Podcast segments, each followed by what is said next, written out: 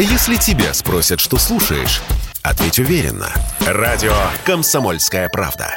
Ведь Радио ка пэ – это истории и сюжеты о людях, которые обсуждает весь мир.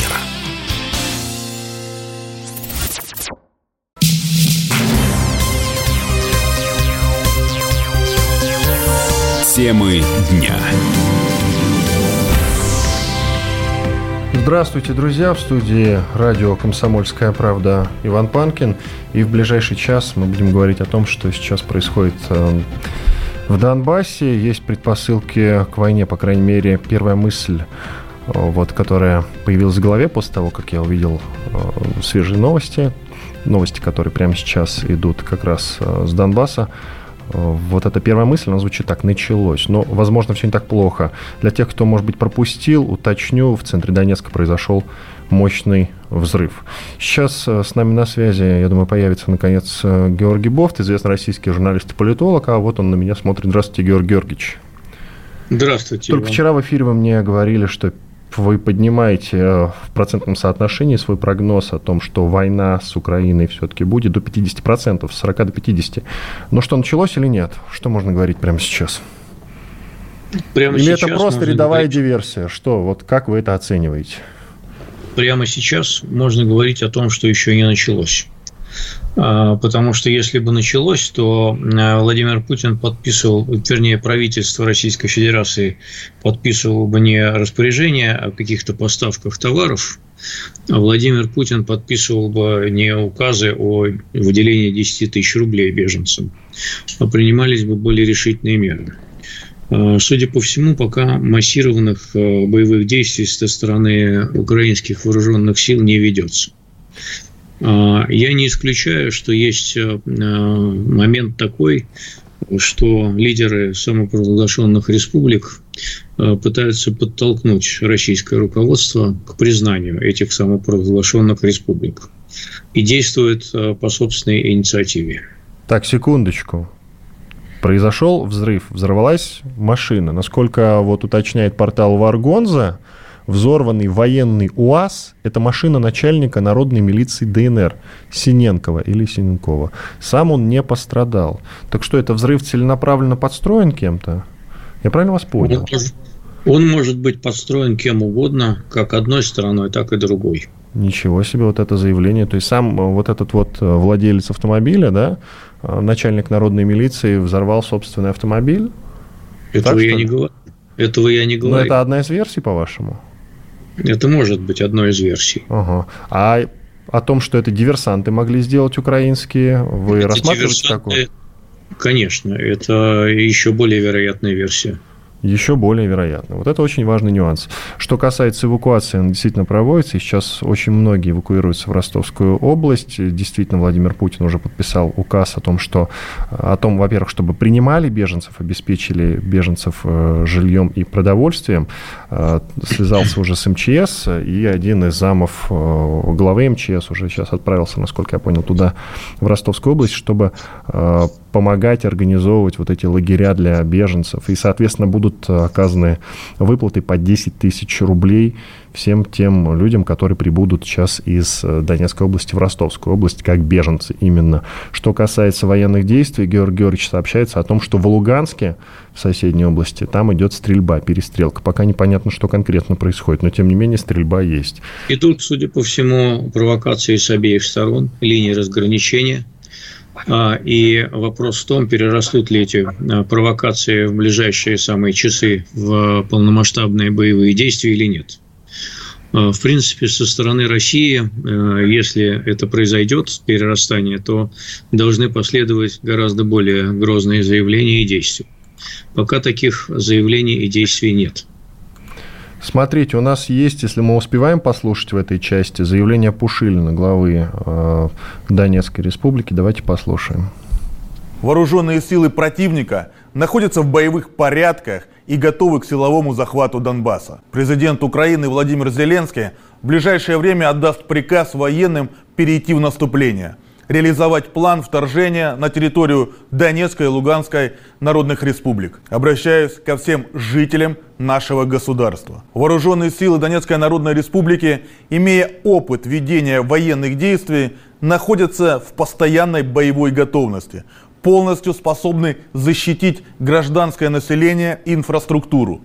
Тем не менее, при обстрелах противником населенных пунктов республики могут подвергаться угрозе жизнь и здоровье наших граждан. Поэтому с сегодняшнего дня, восемнадцатого февраля, организован массовый централизованный выезд населения в Российскую Федерацию. В первую очередь эвакуации подлежат женщины, дети и люди пожилого возраста. Убедительная просьба прислушаться и принять правильное решение. Временный выезд сохранит жизнь и здоровье вам и вашим близким. По договоренности с руководством Российской Федерации в Ростовской области готовы места приема и размещения наших граждан. Эвакуированные будут обеспечены всем необходимым. Для быстрого перехода на пунктах пропуска созданы все условия. Руководителям предприятий и учреждений необходимо организовать выезд семей сотрудников.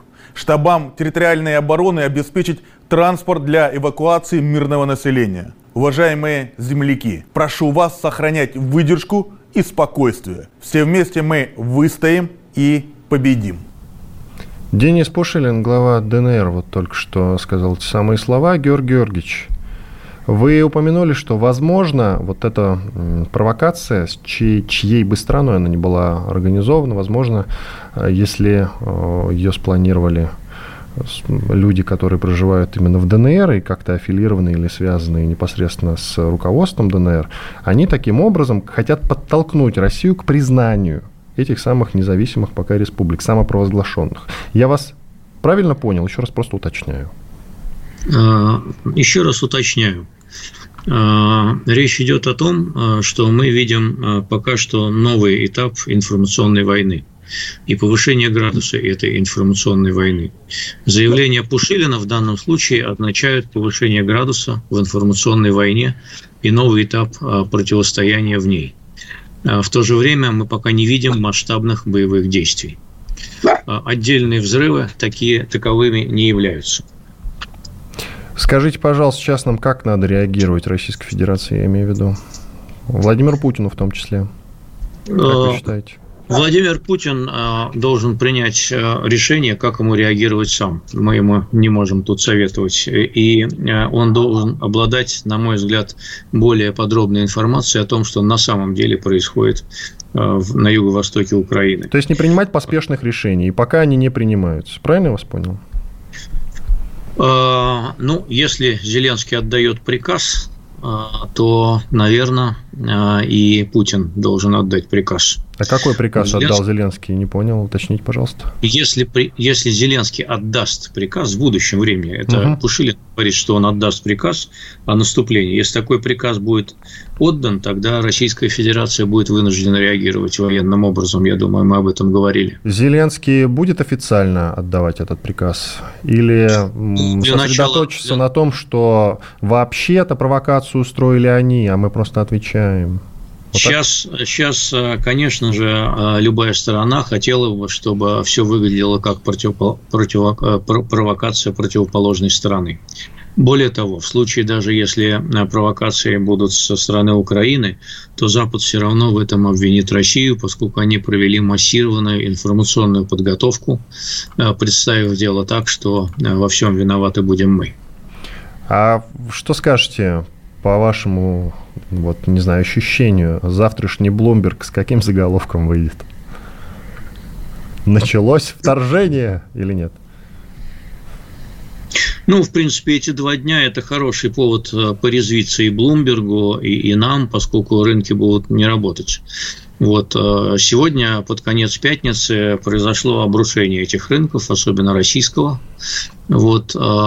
И по итогам вот этих двух дней информационной кампании, я надеюсь, что только информационной, мы увидим в понедельник, так сказать, картину после боя. Или, на, или накануне этого боя. Слушайте, у вас прогноз сейчас какой? В выходные вот это все продолжится? Обстрелы, взрывы или вот это такая частная разовая акция, и сейчас наступит некоторое затишье? Пока, потому что я вижу по оперативной реакции российского руководства, как она происходит, российское руководство не хочет отдавать приказ о начале боевых действий силами армии России. Но действительно, ведь пока был официальный приказ от руководства России только принимать беженцев и организовать им принимать выплаты. Беженцев, принимать беженцев и принимать и отправлять товары в упрощенном порядке в ЛНР, ДНР. Я имею в виду, это что войска будет... как отвели, пока вот не было приказа, я не вижу таких новостей, чтобы снова военная техника двинулась в сторону Донецка и Луганска. Российская. Знаете, если, если военная техника двинется для того, чтобы принимать реальное участие в боевых действиях на юго-востоке Украины, то мы об этом узнаем по факту. Пока все, что мы видели, это демонстрация силы и демонстрация маневров. Завтра, напоминаю, Путин и Лукашенко будут запускать баллистические ракеты. Вот, поэтому я думаю, что вот они не хотят воевать на два фронта, одновременно устраивать учения стратегических сил и воевать в Донбассе. Поэтому мне кажется, что в данном случае инициатива информационной, нового раунда информационной войны исходила от руководства ДНР, ЛНР. Не знаю, насколько оно действовало самостоятельно или по подсказке из Москвы, но, э, так сказать, этот раунд э, удался на славу. двадцать секунд. Белоруссия подключится, если попросим. Лукашенко, десять секунд. Коротко, да, нет? Нет. Иван Панкин и Георгий Бовт были с вами. Продолжим через две минуты. Оставайтесь на радио «Комсомольская правда». Если тебя спросят, что слушаешь, ответь уверенно. Радио «Комсомольская правда». Ведь Радио КП – это самые оперативные и проверенные новости. Темы дня.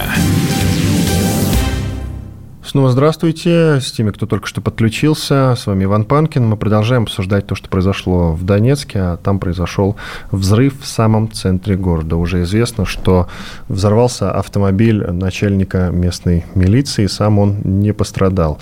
На связи с нами Никита Макаренков, корреспондент ка пэ «Донбасс». Никита, здравствуйте. Здравствуйте. Я еще уточню для наших слушателей, что вроде как, и сейчас мы у Никиты будем уточнять этот момент, началась массовая эвакуация и в Ростовской области всех людей, которые решат уехать из Донецка, там будут принимать как беженцев, сейчас организуют лагерь для этих самых беженцев. Более того, Путин распорядился каждому выдать по десять тысяч рублей. Как много людей пытаются сейчас покинуть Донбасс, Донецк в данном случае, скажите? К массовой эвакуации, эвакуации все подошли по-разному. Кто-то собирается выезжать, кто-то ждет какой-то дополнительной информации, хотя уже сказано о том, что рекомендовано выехать женщинам, детям, старикам. Не только из прифронтовых населенных пунктов, но и из других поселков и городов республики, которые не возле линии соприкосновения. Я сейчас нахожусь вот возле одного из адресов, где должна начаться эвакуация вот с минут на минуту. Здесь, допустим, находится сейчас один автобус возле Дворца культуры. Люди находятся внутри, ждут каких-то распоряжений. Еще не, не подходил к ним, не успел, не спрашивал, то есть насколько люди быстро собрались и тому подобное. Ну, эвакуация началась, с, особенно с прифронтовых поселков э, э, Зайцева, окраина Горловки. Детей интернатов начали вывозить первыми, э, детей-сирот. Э, поэтому как-то так. Но есть какая-то, извините, паника или нет, не наблюдается в городе? Паника частично присутствует, потому что э, все ждали, что когда-то такой момент наступить может, когда-то объявят эвакуацию, но сегодня не были все готовы, что это будет прямо, прямо здесь, прямо сейчас. Э, поэтому многие жители сразу же поехали на заправки, у кого есть свой транспорт, и там э, огромные очереди из машин, которые желают заправиться. А, то есть очереди в магазинах а, за той же водой. А, многие люди не хотят уезжать, а готовят а, тревожные чемоданчики, чтобы спуститься в подвалы. А, вот, поэтому ситуация пока... Выстрелы слышны какие-то? Потому что из Луганска приходят новости о том, что стреляют. У вас как?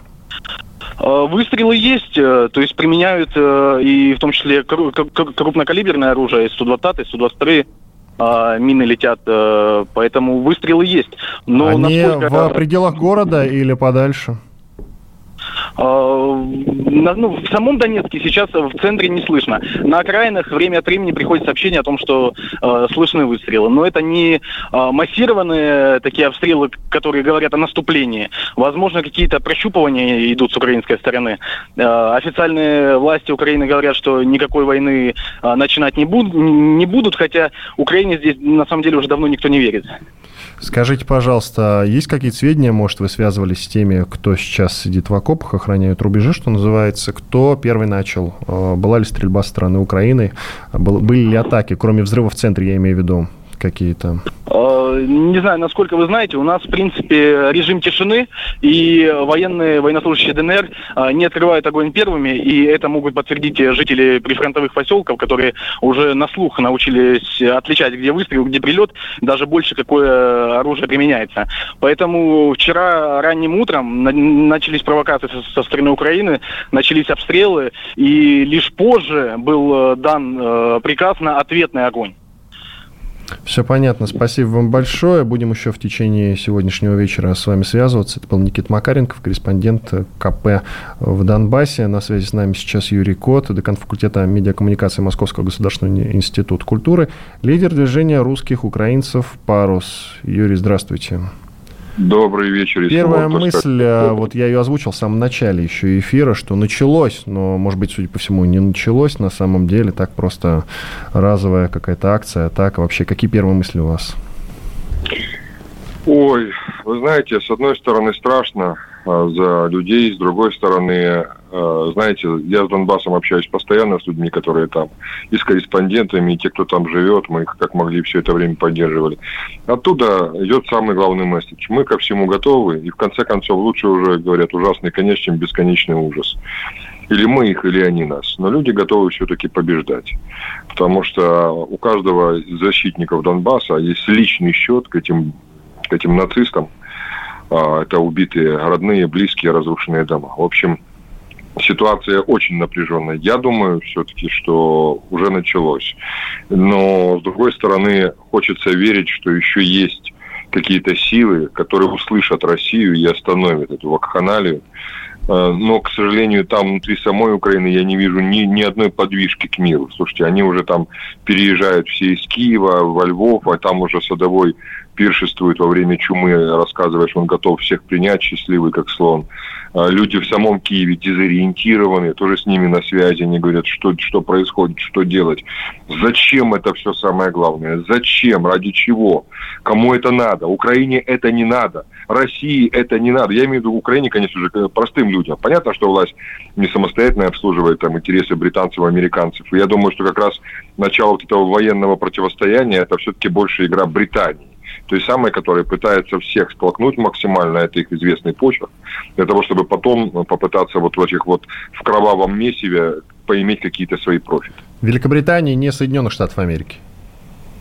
Соединенных Штатов в меньшей степени.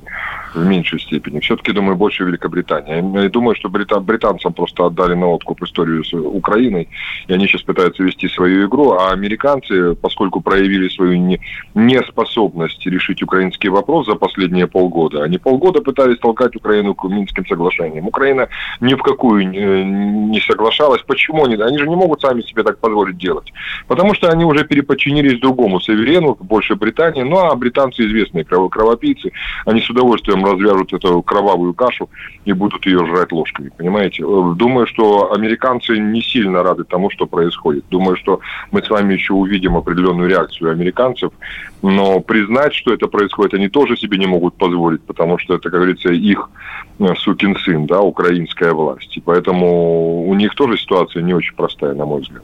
Юрий, хочется, не хочется, но придется нам с вами и вторую сторону обсудить обязательно. Вот Георгий Бовт ее прокинул, с которым я в первой части нашего эфира общался, что кроме диверсии внешней, я имею в виду сделанной украинскими какими-то диверсантами, это могли сделать местные диверсанты ради того, чтобы Россия в том числе, например, поскорее признала Донецк и Луганск. Что скажете, ваше мнение? Я не думаю, что внутри самого Донбасса есть такие силы, которые бы могли подобным образом действовать. Там все еще с пятнадцатого года это, извините, уже семь лет практически, да, все достаточно жестко структурировано, и никакие подобные движения никто самостоятельно делать не может. Вы вспомните начало пятнадцатого-четырнадцатый год. На Донбассе тоже все было очень непросто, был определенный разброд и шатание, такое, были даже моменты каких-то с... самоназначенных местных э, руководителей э, военизированных организаций. Но потом все, кто готов был действительно верой и правдой служить защите Отечества, все остались и перешли в народную милицию. Кто отказался, тот, тот просто уехал или тому, по, того попросили убраться, потому что в условиях войны, которая идет, любые деструктивные элементы неприемлемы. Поэтому я думаю, что э, девяносто девять процентов вероятность организации диверсии именно со стороны проукраинских сил, скажем так, потому что мы же понимаем с вами, что там на Донбассе тоже могут быть спящие, которые выполняют заказ от, от Британии и, наверное, все-таки каких-то сил в Америке, но не основных. Я просто смотрю на расклады все, которые происходят. Американцы скорее готовы там закулисно, но все-таки договариваться. Они отдают себе отчет о том, что происходит. Они понимают, что сила, силы у них уже не, не те, как раньше. Раньше, и с Россией надо считаться. Это, по крайней мере, нет-нет, досквозило. Особенно вот недавнее заявление Сергея Викторовича Лаврова о том, что все-таки Запад начал как-то реально оценивать ситуацию, что они готовы о чем-то разговаривать. И вот как только это прозвучало, очевидно, что ну, Лавров же человек в крайне ответственной степени, да, человек, он не будет просто так разбрасываться словами. Значит, он услышал оттуда определенные сигналы и даже увидел действия, раз он такие слова произнес. Это значит, что есть третья сила, которая заинтересована развязать войну и именно здесь и таким образом расколоть любые попытки двигаться к миру. Ну, смотрите, вот какой момент. Я еще раз уточняю, что взорван автомобиль начальника народной милиции, да, ДНР Дениса Синенкова. Дениса Синенкова. Сам он не пострадал. Вот. Я желаю ему здоровья, но, тем не менее, мне это кажется немножко странным, если честно. Плюс, все-таки взрыв произошел около здания администрации Донецка, да? И не да. пострадал, и около здания. Если бы готовили диверсию диверсанты, то мне не хочется об этом говорить, но, тем не менее, жертвы были бы. Вы не находите? Знаете, я думаю, что у нас, если бы не было с вами определенной исторической ретроспективы за последние там семь-восемь лет, когда убивают, взрывают лидера Захарченко, когда убили Моторолу, когда убили Киви, взрывали. Мы бы да, да, их убили, обратите внимание. Кстати, на Моторолу было да. несколько покушений до этого. Но да, прям конечно. покушений, Но, при которых он пострадал. Понимаете? Да, совершенно верно. Ну, вспомните, пожалуйста, э, не, сейчас, конечно, мы находимся с вами в определенном эмоциональном состоянии, и достаточно сложно адекватно оценивать, но все-таки вспомните, как реагировала тогда на это украинская сторона. Они все отрицали. Сегодня что от них мы слышим, когда их командующие, когда их руководители спецназначения групп говорят, да, это были мы. То есть они уже не скрывают. Да, конечно, тогда были разные версии, и даже одна из рабочих версий была, что это могли быть внутренние какие-то разборки, все остальное. Но со временем все, все пришло как бы к своему общему знаменателю. Думаю, Юрий, что со временем... у нас двадцать секунд остается. В принципе, мысль ваша ясна. Спасибо вам большое, что нашли время выступить. Юрий Кот, декан факультета медиакоммуникации Московского госинститута культуры, лидер движения русских украинцев «Парус». Через пару минут продолжим. Меня зовут Иван Панкин. Если тебя спросят, что слушаешь, ответь уверенно. Радио «Комсомольская правда». Ведь Радио КП – это эксклюзивы, о которых будет говорить вся страна. Темы дня. С вами по-прежнему Иван Панкин. Продолжаем обсуждать ситуацию в Донецке. В центре города произошел мощный взрыв. Давайте послушаем корреспондента телеканала «Арти» Романа Косарева о том, что произошло. Он в центре находится города. Я сейчас нахожусь возле здания правительства города Донецк. Здесь буквально несколько десятков минут назад произошел взрыв. Сдетонировано было взрывное устройство. Взорвался газик, он находится за мной. Рядом стоит еще одна машина. Мы не можем пока приблизиться, потому что есть опасения, что вторая машина тоже заминирована. На месте работают саперы. Весь парк тоже проверяется на наличие других взрывных устройств. Это был Роман Косарев, корреспондент «Арти», на связи с ним Владимир Рогов, лидер общественной организации «Славянская гвардия», политолог. Владимир, здравствуйте. Здравствуйте. Ну, вот глава ДНР Пушилин, Денис Пушилин, уже заявил следующее. К сожалению, ситуация в Донбассе идет к войне. Так началось или нет? Что скажете, ваше мнение? Ну, вы знаете, понятие «началось или нет» — это достаточно относительное, но то, что оно идет к полномасштабным действиям, у меня нет сомнений. И здесь я попытаюсь, вот, спасибо «Комсомольской правде», в вашем эфире по пунктам объяснить, почему я так считаю. Прошу. Да, смотрите, давайте, давайте пройдем по пунктам. Первый пункт, и, наверное, самый важный с точки зрения информационной составляющей, сегодняшней ночью, ну, то есть ночью со вчера на сегодня, поздним вечером, непосредственно господин Блинкен сделал заявление, я напомню, это госсекретарь США, сделал заявление по поводу того, что... Ну, причем он это сделал на заседании Совета Безопасности ООН, то есть высшей, да, как бы площадки по безопасности во всем мире. И Блинкен заявил, что нападение России может начаться с реальной или мнимой химической атаки. Ну, казалось бы, да, при чем здесь Россия и при чем здесь химическая атака. Но я хочу напомнить, как американцы проводили провокации через те же свои «Белые каски» и прочие организации в Сирии, когда, помните, мир тоже был на грани большого конфликта, и только жесткая и выверенная позиция России заставила эту провокацию дальше не продолжать. Тем более сегодня вот кураторы Володи Зеленского уже прислали на подконтрольную Киеву территорию съемочной группы «Белых касок». Это вот такая организация, которая была создана представителем британских спецслужб, но считается формально независимой, как бы эн ка о. И вот... По имеющимся данным, и эти данные есть у э, непосредственно спецслужб народных республик ДНР и ЛНР, съемочные группы готовят постановочные видеоматериалы э, непосредственно в э, взаимодействии с семьдесят четвёртым центром ИПСО Минобороны Украины. Но чтобы нашим слушателям было понятно, это вот э, такие сотни дочерей э, офицера, помните, которые говорили, что не все так однозначно. Вот, э, вот аналогичные...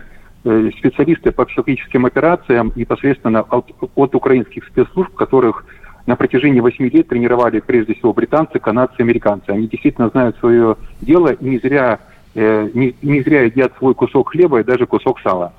Э, буквально неделю назад с украинской стороны линии Донбасского фронта в районе Авдеевки был проведен э, ну, просто беспрецедентный пресс-тур для ведущих западных СМИ. Там были абсолютно все. France Press, Associated Press, си эн эн, Reuters, Sky News, Washington Post. Ну, в общем, десятка три, наверное, да, вот таких медийных площадок крупнейших, которые э, последние три месяца только и говорят: Путин нападет, Путин нападет. Такое очень большое заклинание.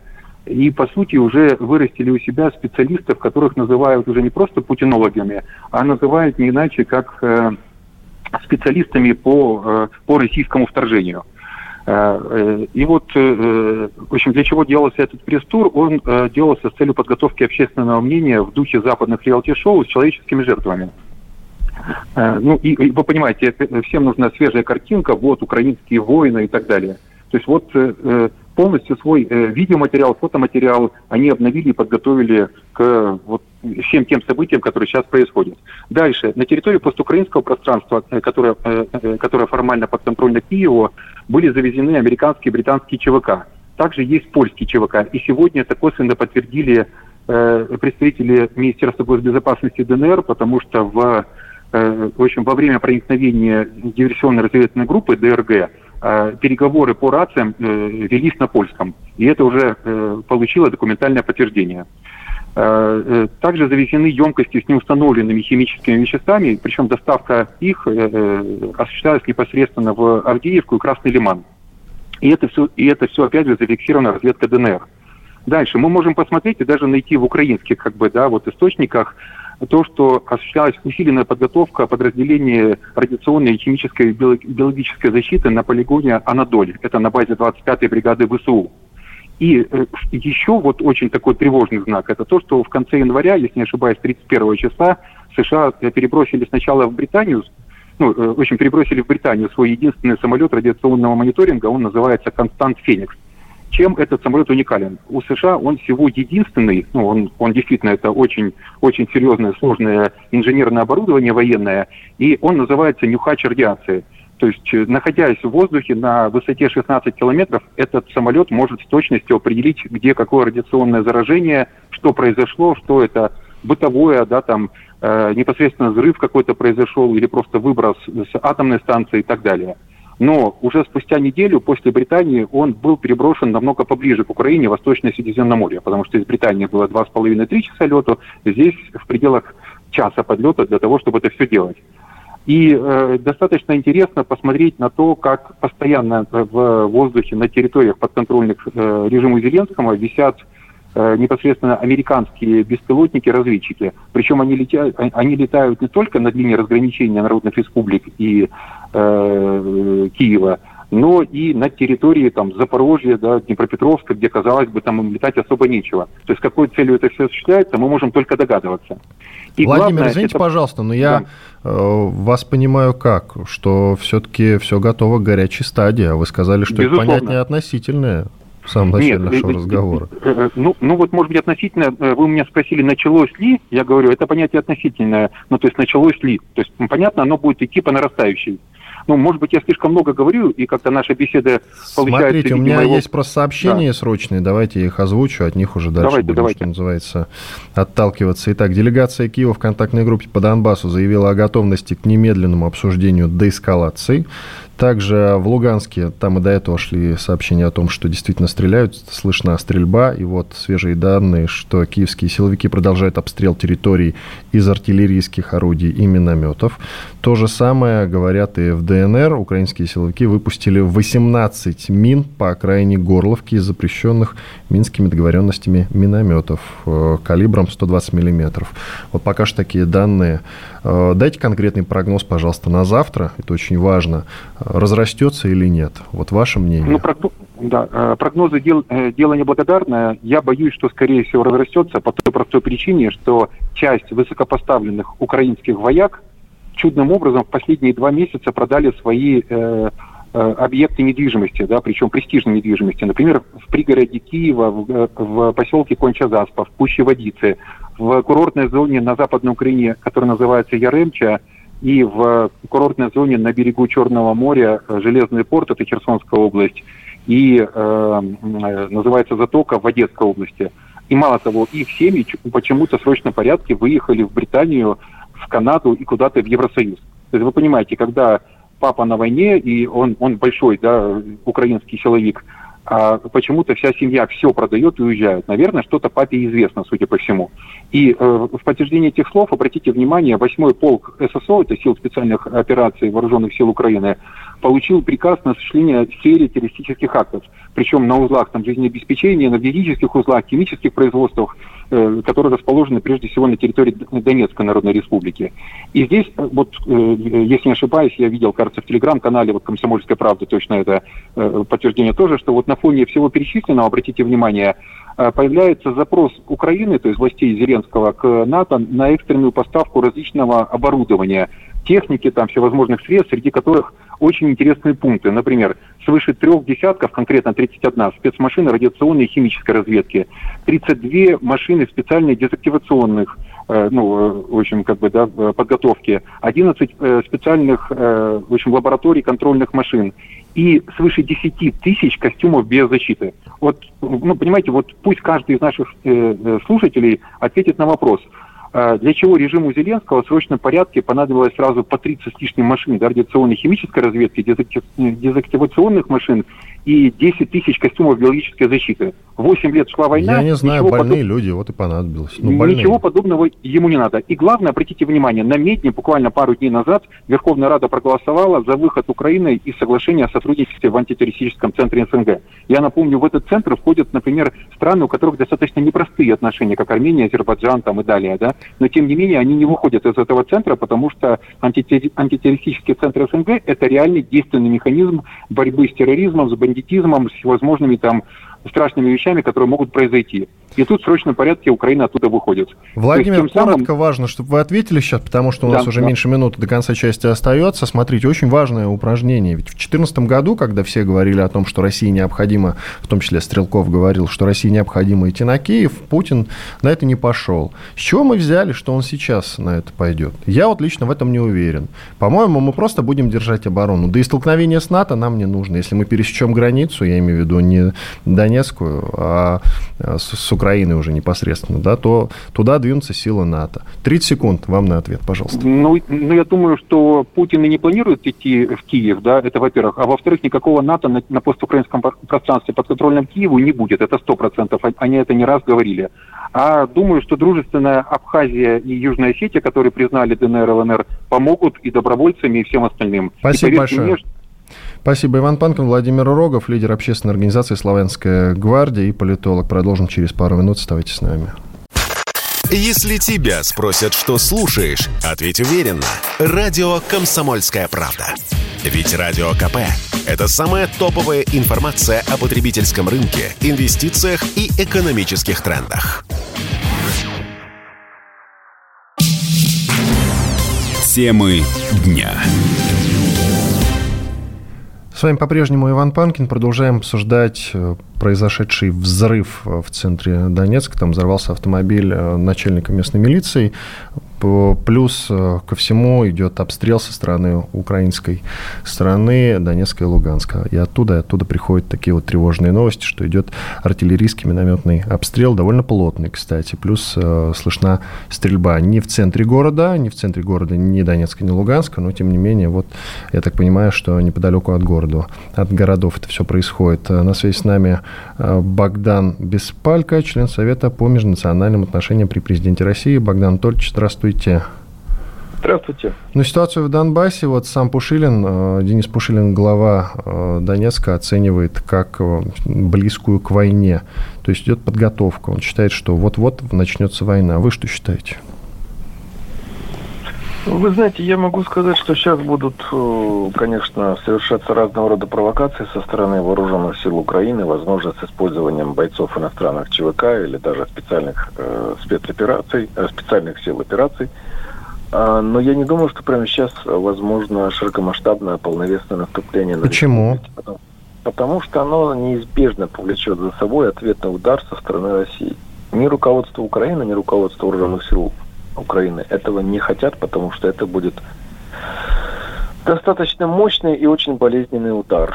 Подождите, вы сказали сейчас. Я не думаю, что сейчас, а тогда когда? Россия это в любом случае будет отвечать.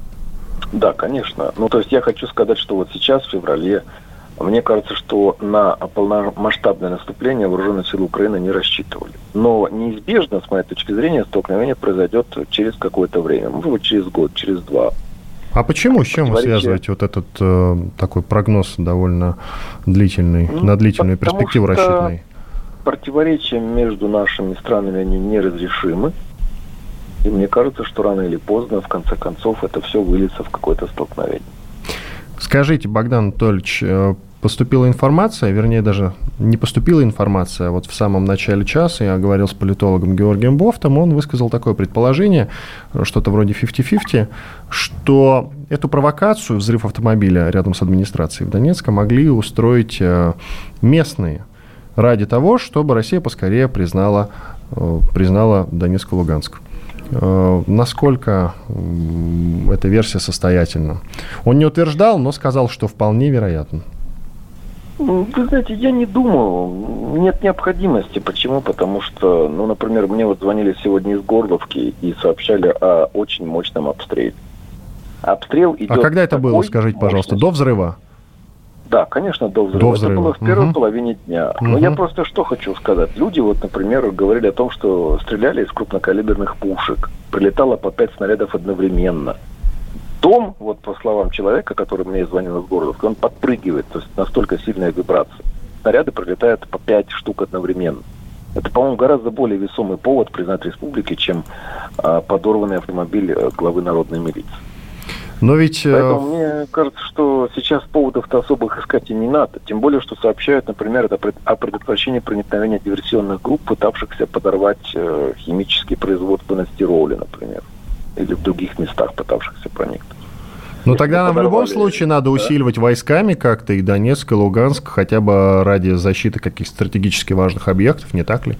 Пока необходимости в этом нет, потому что те провокации, которые сейчас используют вооруженные силы Украины, в основном сводятся только к обстрелам. Обстреливались окраины Донецка, обстреливалась Горловка, окраины Горловки. Одно время даже не было сообщений между Горловкой и Донецком.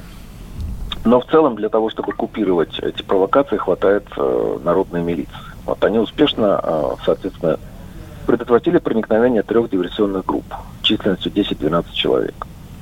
И если действительно э, решаться, ну, что маловероятно с моей точки зрения, ВСУ решаться на полномасштабное наступление, то тогда уже вступит в дело российская армия просто. И это не обязательно мотострелковая часть, это может быть ВКС, например, ракетно-артиллерийские части, которые просто нанесут э, точечные или, наоборот, ковровые удары, после которых ВСУ, соответственно, уже просто затормозится, не сможет вести наступательную операцию. Но это ведь будет значить, что война началась реально. Да, но это будет означать, что Россия применила военно-технические инструменты исключительно как ответную меру. Мы не можем их применять. А мы это Западу не докажем. Нас назовут агрессором, скажут, что мы первые начали. А, нет, вы не правы. Мы можем это доказать. Мы все-таки уже кое-как научились вести информационно-психологические войны. И в данной ситуации весь мир увидит, что военные действия начала Украина. Это вот сейчас сложно сказать вам. То, то, то детский сад какой-то показывает с подорванной стеной, там, довольно странно подорванной там, и так далее. Но здесь можно сомневаться как с одной, так и с другой стороны. Ну, вы правы, вот там Бовт сомневается в автомобиле, хотя мне, например, кажется, это ну, совершенно излишне. Это просто версия. Это просто версия. Да, да, я понимаю. Но я хочу сказать, что здесь есть какая-то область для сомнений. А если ВСУ пойдут в наступление, то здесь уже никакого, никаких сомнений никто... соответственно, не сможет выдвинуть, потому что это будет очень четко, ярко показано. Ему а вы за признание, четко. Скажите, пожалуйста? Да, я Но это признание. Ведь ставит крест на Минских соглашениях, все, финита ля комедия. Не ставят. Нет, не ставят. Почему?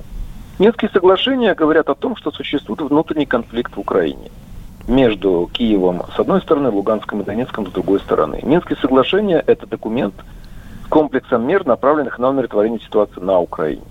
Ну, пожалуйста, умиротворяйте и так далее.